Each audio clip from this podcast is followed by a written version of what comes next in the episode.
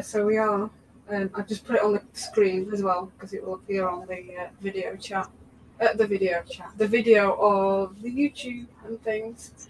That we just want to let you know that it is a bit of a trigger warning because this topic is obviously related to self harm.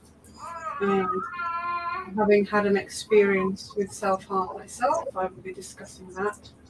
So we just want to let you know that if you find any of this um, topic that we're discussing like triggering at any point, like do reach out for a start.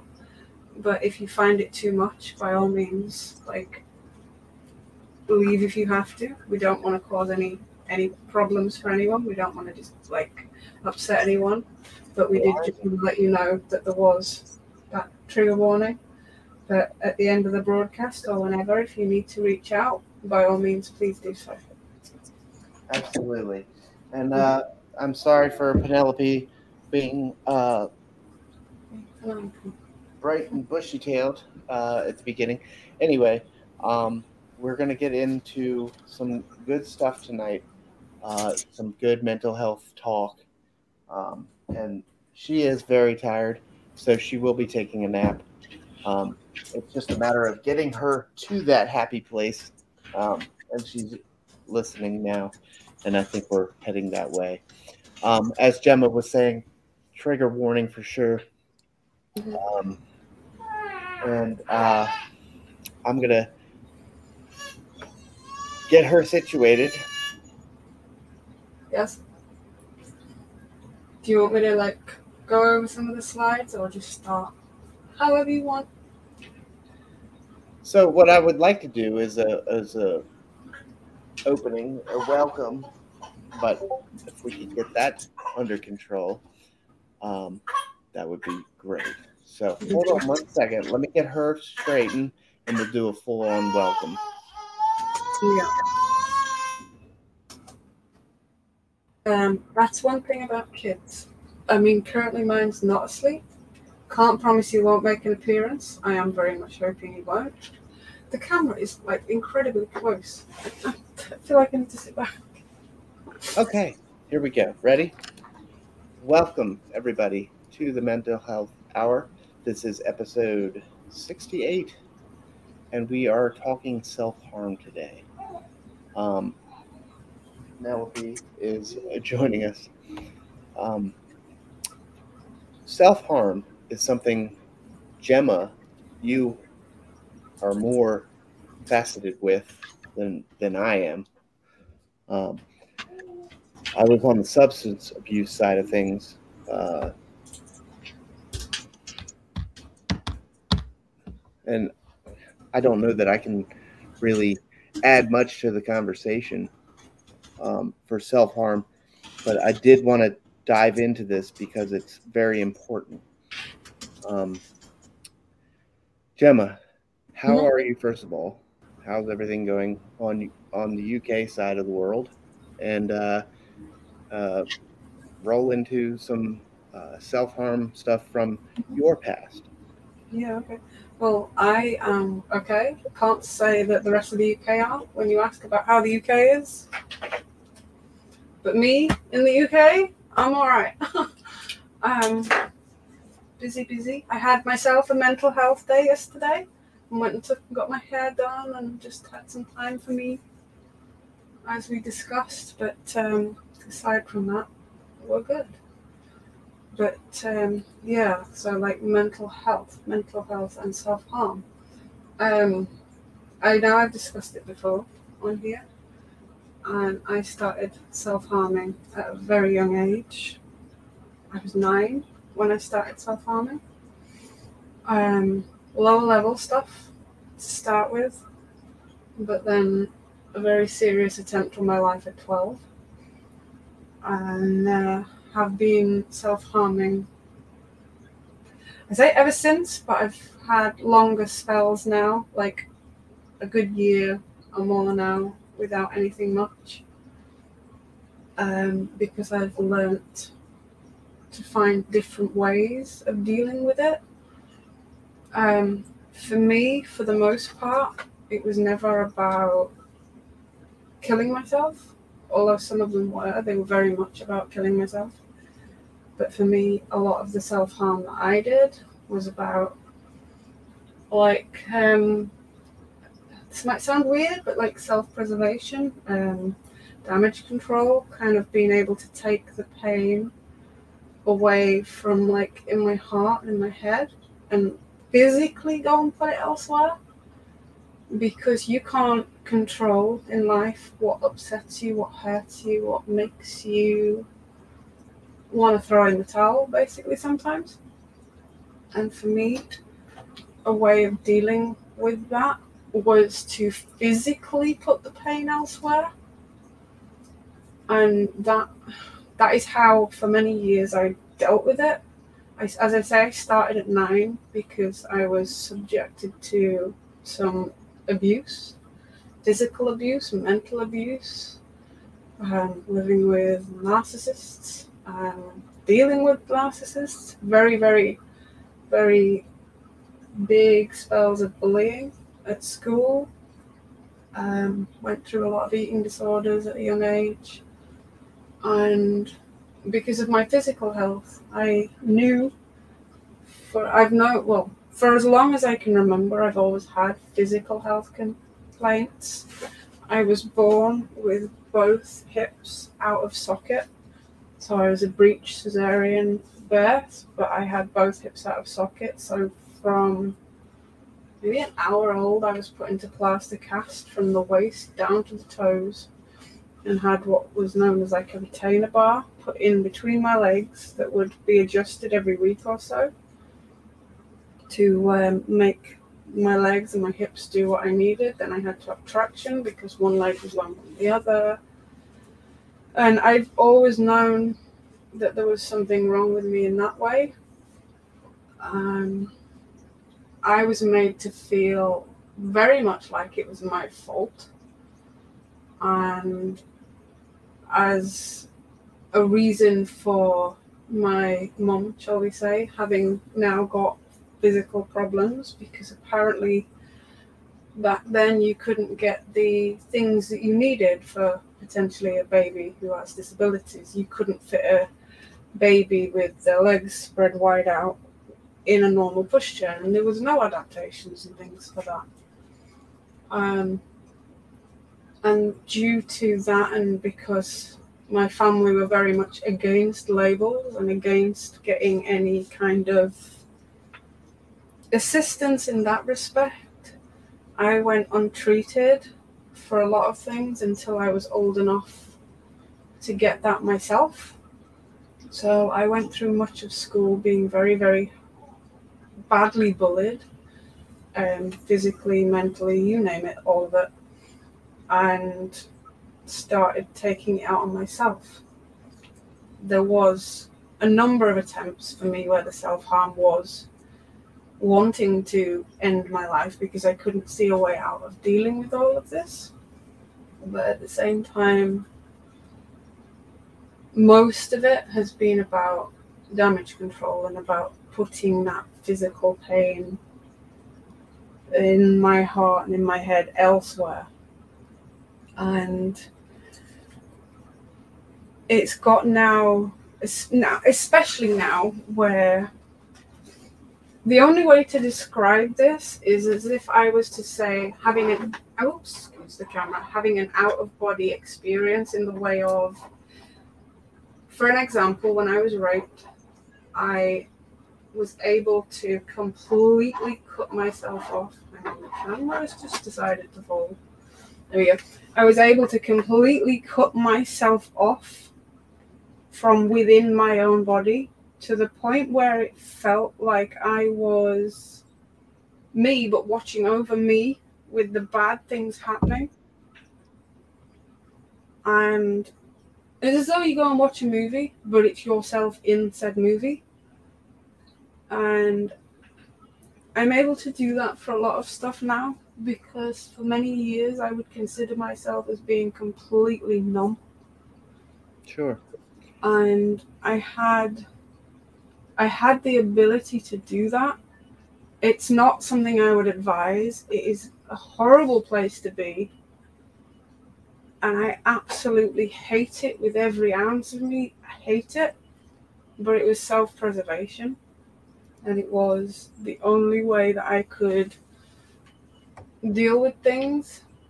And I tried to go about things without causing myself any physical harm. And um, it wasn't overly successful. I I did go to a number of different therapies. One of them, I know you've discussed it before, Tim, was group therapy. And this one I actually found quite useful because it wasn't a therapy that you would go to and they would say, You are not to self harm. This is wrong. You should not be doing this.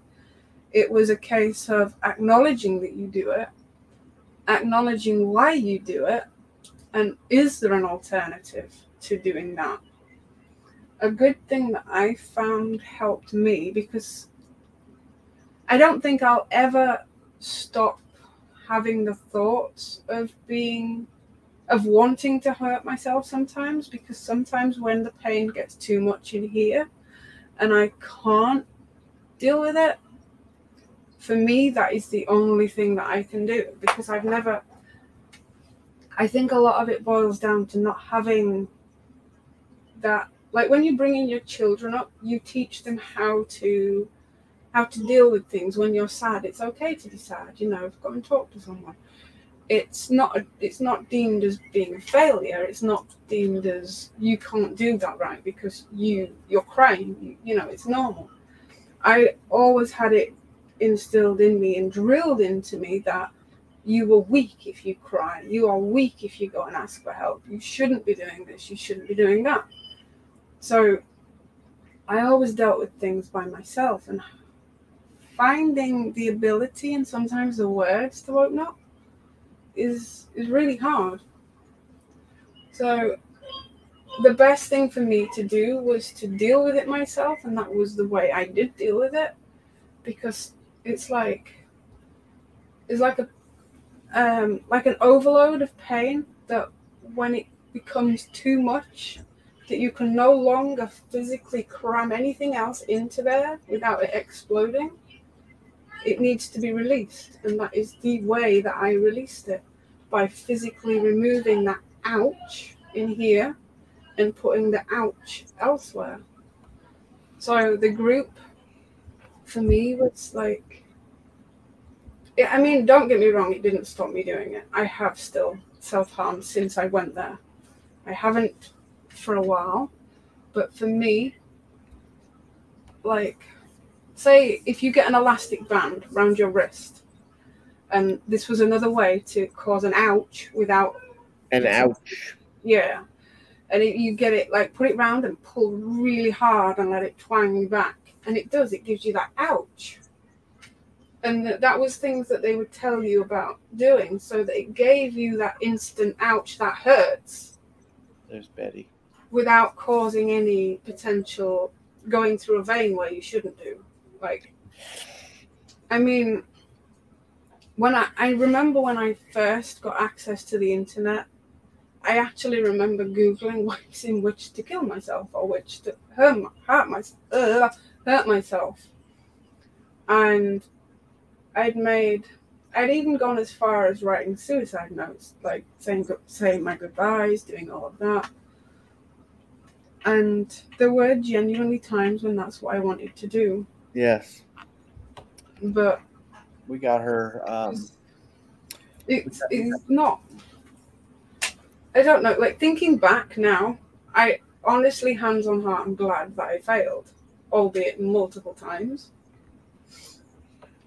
Um, there's been many a times where I wish I hadn't, and there are many things that I wish, like, you for example, there's multiple different ways in which I tried to kill myself. When it was about killing myself, it would be overdoses and things like that. When it was about taking the ouch from in here, it usually would be like cutting or burning and things like that. And I got very, very good at making sure nobody could question me about it. Because a lot of people, when they go to self harm, And originally, when I started, it was about the wrists. It was the easiest access point for me. And then people would start asking you questions, and then it would bring that back up as to, right, I did that, and it was for that reason. And then it would make you think about the reason in which you did it, and it would trigger that emotion off again, like, ah. But then you have a constant reminder that you are looking at anyway, that you can see it so I started getting, I guess, sly. We've di- we've discussed this with like addictions and things because to a degree it is an addiction when you do it that often. And I became more sly in the way in which I was doing it. I didn't want to stop because I didn't know how to. I couldn't stop because that was my only way of dealing with the things that I was dealing with. So I started doing my go to point then became the top of my legs because nobody sees that. Right. Nobody asks for it. And I'm not always looking at it. And there were times where when I'd done it, if it was causing that, like, if I was getting that ouch again inside, I didn't actually have to go and do it again like if I was out and about, I wasn't going to just start cutting myself in public. But what I could do is press on those things that I've caused already. Like pre- if you cut yourself, press on it, and it causes it out again. And it's it was distracting me from that pain within again. So that's all like it was, and because I'd been doing it for so many years, it became something that it just became part of the norm for me as a way of dealing with the um, the pain. And like I don't know like I always worry about telling people and opening up about that. And I worry what people will think of me especially if they see the marks and stuff because there's a lot of people that don't understand and they will instantly judge you for what you do in life. And it it gets me like when I'm that say now because I'm more open to talking about this stuff. When I am opening up to somebody, generally as a rule, I will start with the thing that I know will maybe shock somebody However, some it's something that I've dealt with inside as to not cause me enough pain to see how that person will deal with it. And if they, in my mind, if they pass the test, then I can give them more. Because what I don't want to do is give somebody everything for them to destroy me with it to the point where I feel like I have to go back and start doing that. But at the same time, I'm never going to be one that can open up fully. And if something makes me feel like I need to rip my heart out so that I don't feel anything else, that is the way that I had to be. Like, that's the way that I learned to deal with things. Whereas now, when I'm when I'm talking to my own child, I will tell him that, you know, if you want to cry, cry. It's a way of letting people know you're sad. If you want to, whatever you need to do to let that emotion out, do it. Talk to me. And it's not a sign of weakness. And I think there was a stigma. I, I, it, there's always been that stigma, I think, with men and mental health. But in general, there is always a mental health stigma. And if you show what people deem as a sign of weakness, there's certain people, like I have family members, for example, that will will pull you on that and be like that that's not normal. You shouldn't be doing that. You shouldn't be thinking that. You shouldn't be saying that. And it's why that was a behavior that I picked up and did myself and something you have learned to do and have been doing it for that long, you can't just turn it off. And it is very much like an addiction, like Michael said. It is an addiction because it's something that I can't just stop doing. and is my go-to for dealing with pain. So it very much is an addiction. And the marks. It very. It, I agree. Very much so is Hmm. An addiction. It really is. It really is, and I, it's not something I can just turn off. There isn't a magic pill or whatever to stop me doing it. I've just got to hope that in time I can find another way in which to deal with that hurt and that ouch in here and be able to open up, be able to confide. How do you have? How do you deal with an addiction that isn't like a substance? You know what I mean? Like, I was addicted to that's beer. I was addicted to alcohol. You know, um, you're addicted to this feeling of release, right? Mhm. How do you deal with that? How do you how do you move forward with Mm. um, life when when you feel that you need to make that release? Um, what, what is there anything uh, that you can do instead? Um, see, like an addiction, when you're addicted to a specific thing, you can't take it away because, unfortunately, in this world, you're never going to take away things that hurt you. There's always going to be something that comes up that will hurt you, that will upset you, that will make you want to cry, make you want to, I don't know, slam your head against the wall, like scream at the top of your voice. Like, I don't know. But th- there's nothing to take away. And even if somebody took away all the knives in my house, I will still find a way if that's the case. But it's a, I think it's a way of finding an alternative around it. See, I had the therapy and stuff, and whilst it helps, it doesn't fully take it away.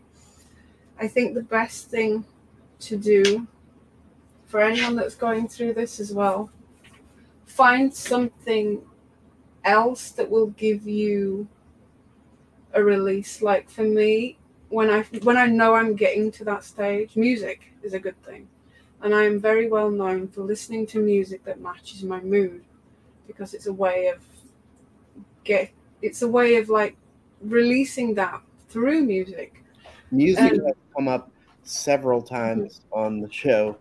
Uh, journaling, music. Uh, what else, Gemma? Uh, yeah going out for a walk. Um, yeah definitely take yourself away from exercise, all kinds of things. Mhm. like if it's something that you are around that is upsetting you go away from it leave that i don't mean leave forever i just mean like take some time away from it um go out like do something different put yourself in a different location um if if it's like if it's someone that's upset you take time away um see it's really hard because Yeah. So everybody deals with things differently as well and everybody can be hurt by something that other people might just think what was that about Right. because it's all the way in which you process Why don't we take a Why don't we take a deeper look at self harm? Let's pull up some slides like we like to do on the show. Um, we'll, we'll get a better look at. This is teen self harm. Um, now, as I've said in the past, uh, don't pay attention to uh, the words a teen self harm. Uh, it really does apply for everybody. It, it Mhm. doesn't have to be just teens, um, but it, it, it seems that this is um, directed towards teens. Okay, so it says, What is self harm? In the teenage years, there are many things that make life hard. When teens, well, it says teens on here, but like as I said, everyone. When teens feel sad, confused, distressed, or anxious, their emotions might be so intense that they become involved in dangerous acts such as self harm. Self harm is also called self injury or self mutilation. It is defined as an intentional injury to one's own body. Usually, self harm leaves marks and causes tissue damage. Teens self harm for a variety of reasons, such as to switch off from distressing feelings, get away from a difficult situation, and to gain a sense of control. Right, are we going on the next one? Yeah. Okay, so the numbers of on self harm. Self harm can begin as early as seven years old, which I said I was nine. I guess some of the things that when I was looking back they deemed could have been earlier, but I class it as nine because of what I was doing. And it says roughly one in six teenagers have tried some form of self harm, and approximately 5% of these teenagers hurt themselves in serious ways, serious and persistent ways. Um, oh, sorry, and it says, but the age of onset is usually between the ages of 12 and 15 years. So it can start as early as seven, but the age of onset is usually between 12 and 15 years. And then we've got college students comprise the highest number of reported cases of self harm at between 17 to 35 percent, with high school students ranging from 13 to 24 percent. 30 to 40 percent of college students report engaging in self harm after the age of 17. And we've got this one. So, self harm can take multiple forms. Self harm can be physical and emotional, leaving scars that parents need to keep an eye on to ensure their teen is not engaging themselves, by which self harming, uh, by which, by with self harming behavior. Put my teeth in. there we go. Physical My damage. goodness gracious. Oh, honestly, can't speak. So hair pulling. So that's definitely something that I started doing much younger than nine. Um, and I didn't really class that as it, but it does here. Head banging against walls and other objects. Again, thinking back, yeah, it could have been younger than nine, but I didn't. Small linear cuts. Common cut locations are on the forearm, upper arm, and legs. Poisoning. Swallowing poisonous substances such as bleach or other chemicals. Burning. Oftentimes branding with hot objects. Picking at skin or reopening wounds. Bruising. Commonly used blunt objects are found on parts of the body that are hidden. Bone breaking, commonly in the hands and feet, sometimes larger bones are broken.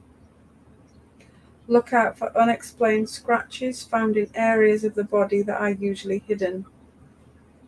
And then emotional symptoms of self harm, drastic mood changes. Be aware of symptoms of ugh, symptoms of depression or anxiety abnormal, out of control behavior, so becoming excessively upset can trigger an urge to self harm, excessive social isolation, struggles with developing interpersonal relationships, and a lack of confidence, so poor self esteem and self image, which we've discussed that as well. Um, they do often come in. Um, together, like with the self confidence, things like that. I know I personally have got body dysmorphia and very, very, very low self esteem. Um, and they usually do seem to come hand in hand. Um, not necessarily, but they can. And then the scars and things that you can be left with can also cause problems with the way in which you feel about yourself and can cause the, the scarring and things that you've caused by self harming can cause that um, problem within you as well. So um, it's it's likely that if you're starting uh, if you're starting to self harm and you've caused those marks, it can trigger the low self esteem and then low anxiety, body dysmorphia because of that, and it can make it worse and make you do it more because it doesn't actually it's like a vicious cycle because if you like i know for me i've got certain scars on my body that i've caused myself that remind me of what I did, which then will cause depression and anxiety about them, especially if I know somebody's going to see them and potentially ask about it, which then can cause me to get upset about it, think about it more, and want to do it even more. Not connecting the fact that if I'm going to self harm again, it's going to put yet another mark on me, and I'm going to feel like this months or years down the line. Because when you get to that stage, you're not thinking about the future, you're not thinking about what's going to happen in a year, a month, even tomorrow, or even in an hour. You're just thinking about the here and now, which is why often you do that because self harm is very much about the here and now and not the future because generally you're not thinking about the future because a lot of the time you you don't want to be part of that um, so it's trying to um, it's trying get out of that frame of mind once you are in it, once you are infixed with that urge to self harm, trying to get out of it. Like, if you are with somebody, a friend, a relationship, whatever, and you know that this person's prone to it, and you know the triggers of it, trying to recognize those triggers and trying to draw them out of it before they get too far into it, if that makes sense. Um, so that can be very, very difficult to pick up on the signs of it, but it can it can be done. Um, distraction is a very, very good way of preventing the self harm, mm-hmm. but you just need to distract them long enough to be able yeah. to. And I wanted to talk about emotional symptoms. Mm. Um, yeah, what's going on? Where are we? If Gemma can run us through this slide, uh, this was uh, one that was actually interesting. Right. So emotion, emotional teeth, emotional symptoms of self harm. So drastic mood changes. So be aware of symptoms of depression or anxiety. Abnormal, out of control behavior. So becoming excessively upset can trigger an urge to self harm excessive so- social isolation, struggles with developing interpersonal relationships, and then lack of confidence, poor self esteem, and self image. So we've just discussed like the self image and things, but excessive social is- social isolation. I can't say that today. Um, definitely speaking from experience, one of the things I did, I cut myself off from people. I am extremely good at just feeling like I am a burden on other people, not wanting to burden other people with my problems, not wanting to cause them any upset, not wanting to feel like I am taking that from them and putting my problems on them.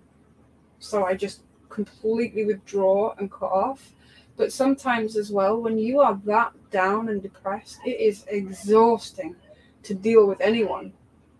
So sometimes doing that as well is purely just because you haven't got the energy to do it. It's very difficult sometimes to find that energy to do things. Even just doing the the day-to-day tasks can take out much more energy yeah than you would normally use if you were not depressed. Depression is like, say, for example, if you've got to do um, the laundry, for example, if you're feeling okay about yourself, that would probably be, you know, it wouldn't be too too exhausting, really.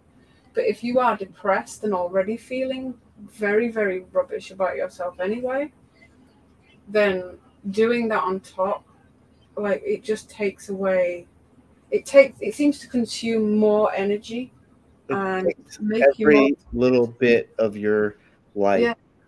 So, like socializing with people, as much as that seems to be like a good thing, especially if you're friends with people and you want to do these things, sometimes doing that can be exhausting. And you have to it's trying to build yourself up to do it because that in itself can cause social anxiety and it can cause so many problems to the point where sometimes it feels like it's just easier to cancel. Yeah. Then when you do it often, then you think, oh well, they're not going to be my friend anymore. They're not going to want to be with me. They're not going to want to like be around me. They're not going to want to be friends. Exactly. And that can trigger off a whole heap of other emotions, a whole heap of other problems, to the point where you do full circle, and in the end, you just don't do anything. all of these things that you uh, it, it it starts with uh, something as simple as picking um, Mhm. and then biting nails and then Oh yeah. yeah uh, we all bite our nails that's an anxiety release um, uh, continuing down the line uh, you keep going and going and eventually it, it starts turning into cutting and and all of that.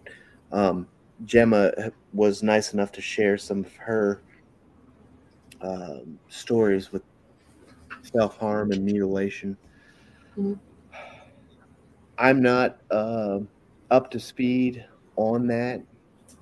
Um, hattie our mod she also has um, spoken on the subject of self harm. Um, again, a good time to mention the Discord. Um, please join us in our Discord. Uh, it's rapidly growing. Uh, it's a great community. Um, and Hattie is over there as well. She will uh, take you under her wing. The three of us, the TMHH team, um, and we've added Ray, a ray of sunshine, as a moderator in the chat. Um, Ray, are you still here? I have not seen Ray. But, anywho, um, I did want to send. Um, Yo, he's here. Ray, Ray is here. Yes, indeed. Ray, thank you, brother. Uh, we welcome you to the Mental Health Hour team. Uh, please uh, help us out and uh, in chat and uh, uh, Gemma. Say again. What's that? Hmm? Did I miss? Sorry, something? I'm just no. I have no idea. I'm just yeah. Um, self harm is and self mutilation is a tough topic. Um, and don't want to. Let me see. Ah, they took it away. the kids took it away. I had a uh, prop here that I was going to bring on the show tonight, but it's not here now. Anyway, um, Gemma, let's get back into some slides. Yeah. Uh, know the risk uh, factors, uh, self uh, signs and self harm. right, signs and we go. Open. Thank you. We're gonna go through a couple more slides and then uh, kind of share a little bit, and then we'll wrap up. Yeah. Right. So know the risk factors and signs of self harm.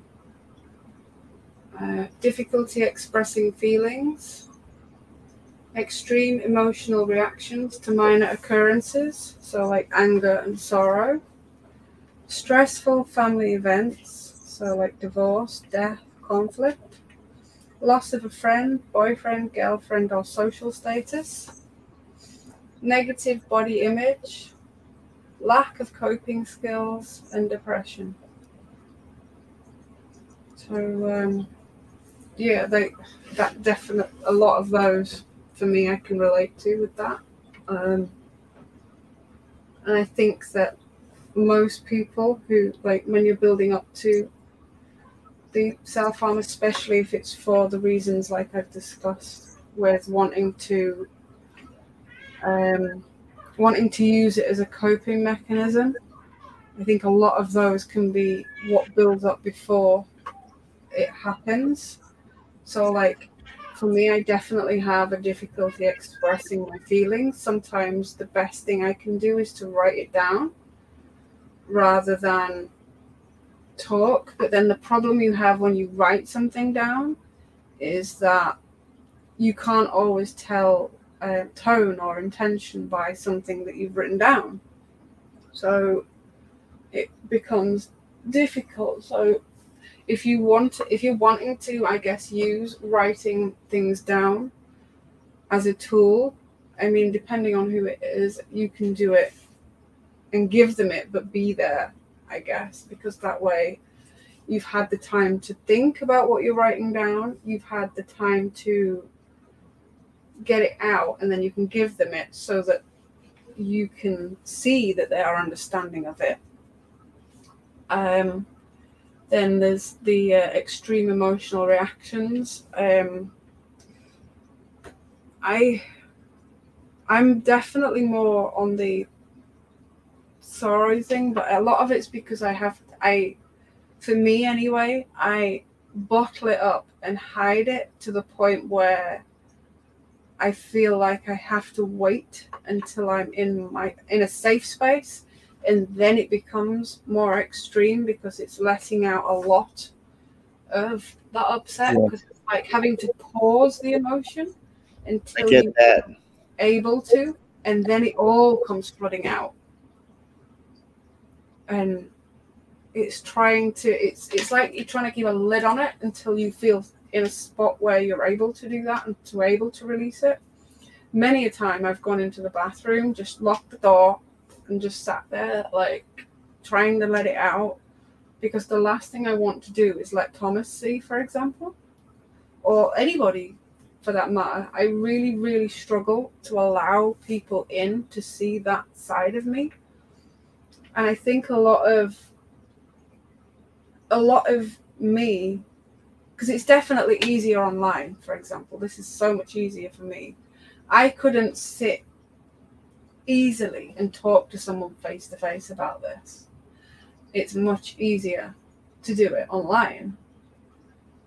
And even though i share a lot of my experience on here there is also a lot that i hold back.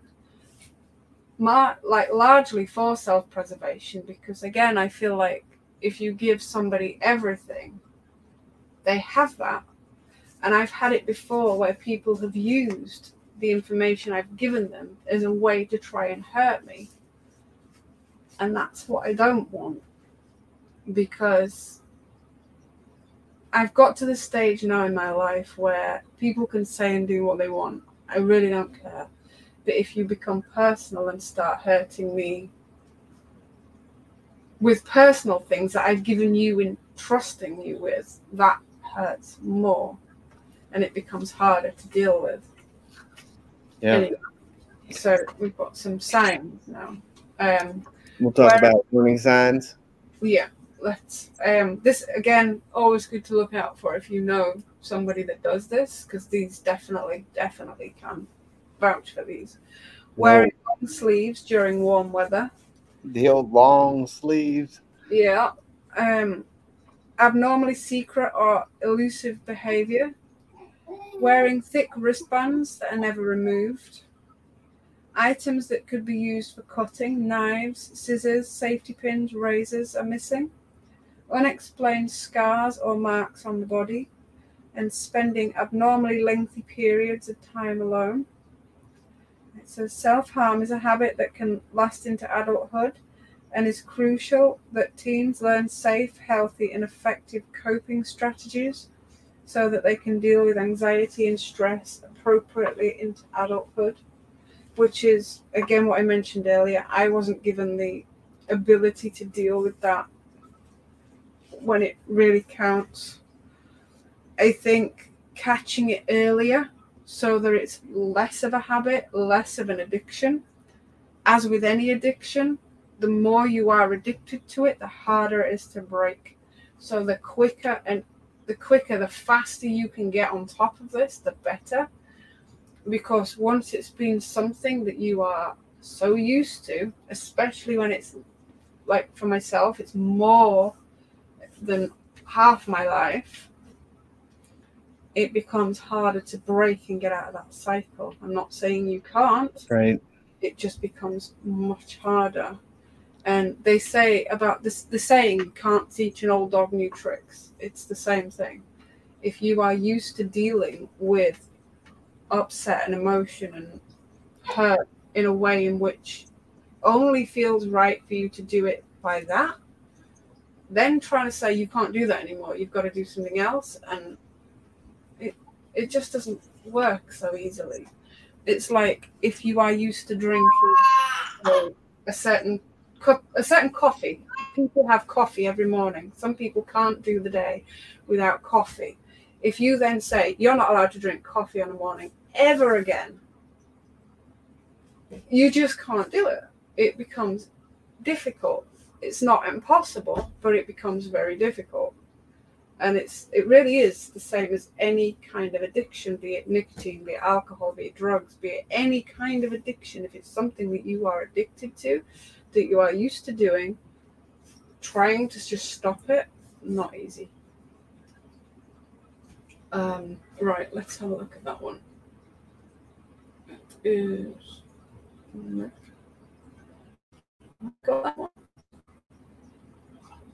No. Right, I'll read it on the side. Um, so it says, always remember to seek help immediately for self harm. If you have urges to self injure or have already done so, confide in someone who can offer help.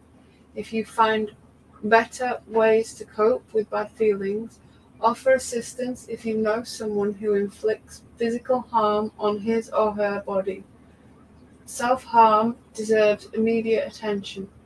If you believe or know that your child is cutting, it is important to seek professional assistance and begin appropriate treatment. So, again, yeah, you definitely need professional assistance. It's not something that you're going to ever do just by yourself. But early intervention is key. You definitely need to get in there as soon as possible. If you see the warning signs, hmm get in there. Yeah. You have any suspicions whatsoever, I just say err on the side of caution.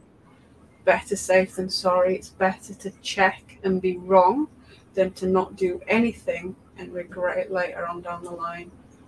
Um, one thing, if you have somebody that you can trust enough to do that, um, one thing that I used to do, I haven't got that ability now, but as I say, it's not as needed.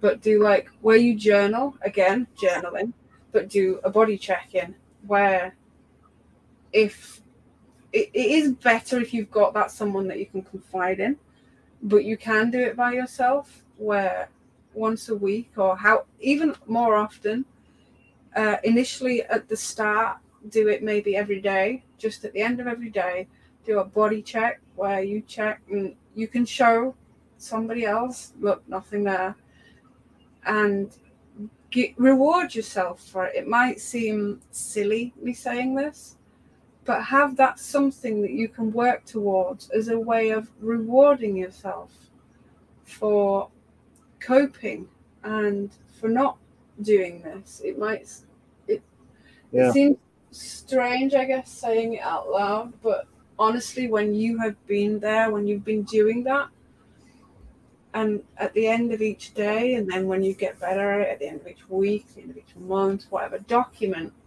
write down any feelings that you've had, get them out of here and out of here, and put it onto paper, put it into a journal that you Journaling. Journaling. and then write down the things that you are grateful for, like we said about gratitude, write down the things that you're grateful for, the things that you've done well. And then if you have managed to get through that day, that week, that month with no self harming, document that down. And at the end of the day, if you have, if you've done it again, write it down, write down what caused it, write down what triggered it to happen, close that page and move on. There's no point dwelling over it at the end of the day. Everybody does make mistakes, everybody has the slip ups, but you can try and find if that is the only way in which you can deal with that, then you can find safer ways of causing that ouch without causing potential life threatening problems. Like I said, with the elastic bands, and then there's ice, getting ice in your hand and really, really squeezing it, that can cause that, that ouch that you need without causing harm. And there's many, many things.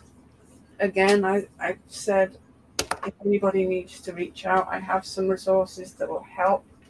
I'll stick some in the Discord. Um, but some of them I'd rather send to people that I know will need them because I don't want to be causing triggers and stuff to other people. But they are there, they exist, and just like just reach out. Just but, reach out. Reach out for help. Mm-hmm. I mean, I, I do. I really do wish that I had somebody that I felt I could have confided in back then because it really did escalate out of control to the point where trying to just switch it off, it's never going to happen. But so let's take a look back. The numbers. Okay. You want me to read it? No, no, oh. we're good. We're good. I just wanted to throw that back up there as a quick, yeah. as a quick closing reminder uh, while we're talking. Um, there's the numbers. Uh, I don't know how up to date this is. Um, that's one of the problems I've been having in researching for this show. Uh, some of the stuff is not as up to 2022. Um, I'm getting a lot of stuff from 2020, 2017, 2019, but uh, we'll keep trying to uh, pop out the, the most uh, current information that we can for you guys. Um, please get into the Discord. Please get into the. Um, that's where all the magic happens. Um, Gemma, thank you so much for mm. uh, taking the the reins on this show tonight. Um, uh, this show was basically built for you. Uh, the, the, mental health hour um, goes in many directions. Uh, however, uh, tonight's episode with self harm uh, was right up your alley, mm-hmm. right down Main Street for you. Uh, and we appreciate you uh, sharing your experience, strength, and hope. Um, and, and, and telling us that it's all going to be okay. And now that little baby girl is asleep. Of course. We've been live for 56 minutes and now she's asleep. How about that? Um, but anyway, uh, I would like to. Hattie has been dropping um, the helplines. I hope. I, I think I've seen them, and uh, uh, we've been promoting them. Do, do, do, do, do. Yes. Uh, please feel free to reach out to any of us. Uh, we will get you in line with uh, where you need to be. Um, Gemma, myself, Hattie, and now Ray, a ray of sunshine, joining the TMHH team. Uh, we're growing. I'm glad. I'm very happy. Uh, this is uh, becoming a a brand, and it's a, a very good thing. Um, I want to touch more. We're going to talk more about self harm and mutilation. Um, there's a lot to cover here. We we covered a lot tonight. Uh, we got into the nitty gritty, uh, and Gemma shared a lot. And thank you again, Gemma, uh, for that. Um, but uh, other than that, I think we can throw it towards the light. Um, catalyst tonight. Don't forget to get your catalyst in. 11 o'clock.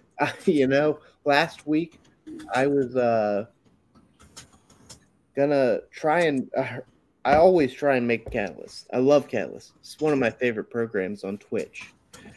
Um, and uh, I, I think I fell asleep. so,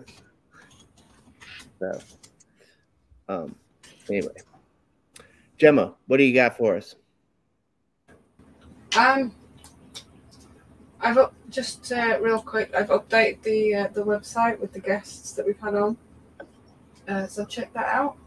Um, there's the um, a few things that I'm going to stick on there. I am actually looking to uh, share the story of anybody that's willing uh, in writing. Like, if you're not potentially wanting to come on the show, but would share a story with us, like in writing, I was thinking that might be a good addition as well to uh, to like the website and stuff. Um, but yeah, that's that's pretty much about the lot, I think. Yeah, But check out I'm sure I'll think at the end. check out our good friend Array of Sunshine. Mhm. Uh, positive vibes, positive stories. Uh, Monday, Tuesday, and Wednesday. Season three, Summer of Sunshine. Uh, well, we're going into winter, but uh, he'll still be uh, throwing down. Uh, we got the Beardo Weirdo show. Um, Ray, uh, I would like to talk to you as well Hmm. after the show. And uh, how about a happy birthday to Hattie? Happy birthday, Hattie. Happy birthday, Hattie. Our moderator, Hattie, Naomi, uh, celebrated her, what, Hattie, what was it? Remind me again. She had her 47th birthday, 49th.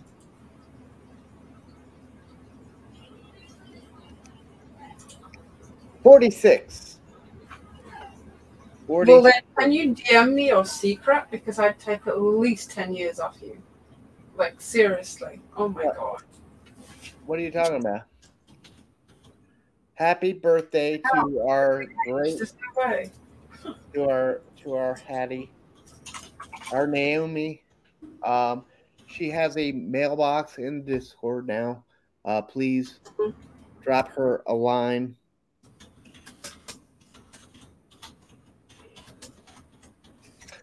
And other than that, I think uh, we got Ella. Ella.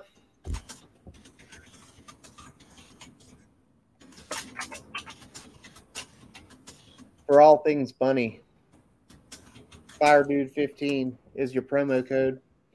www.mybunnyvalentine.com. What's that? Thomas is. Pi- I had one left right next to my computer, and he's pinched them all. Yeah. But yes, our our wonderful mod, Hattie, Mm. 46 years old.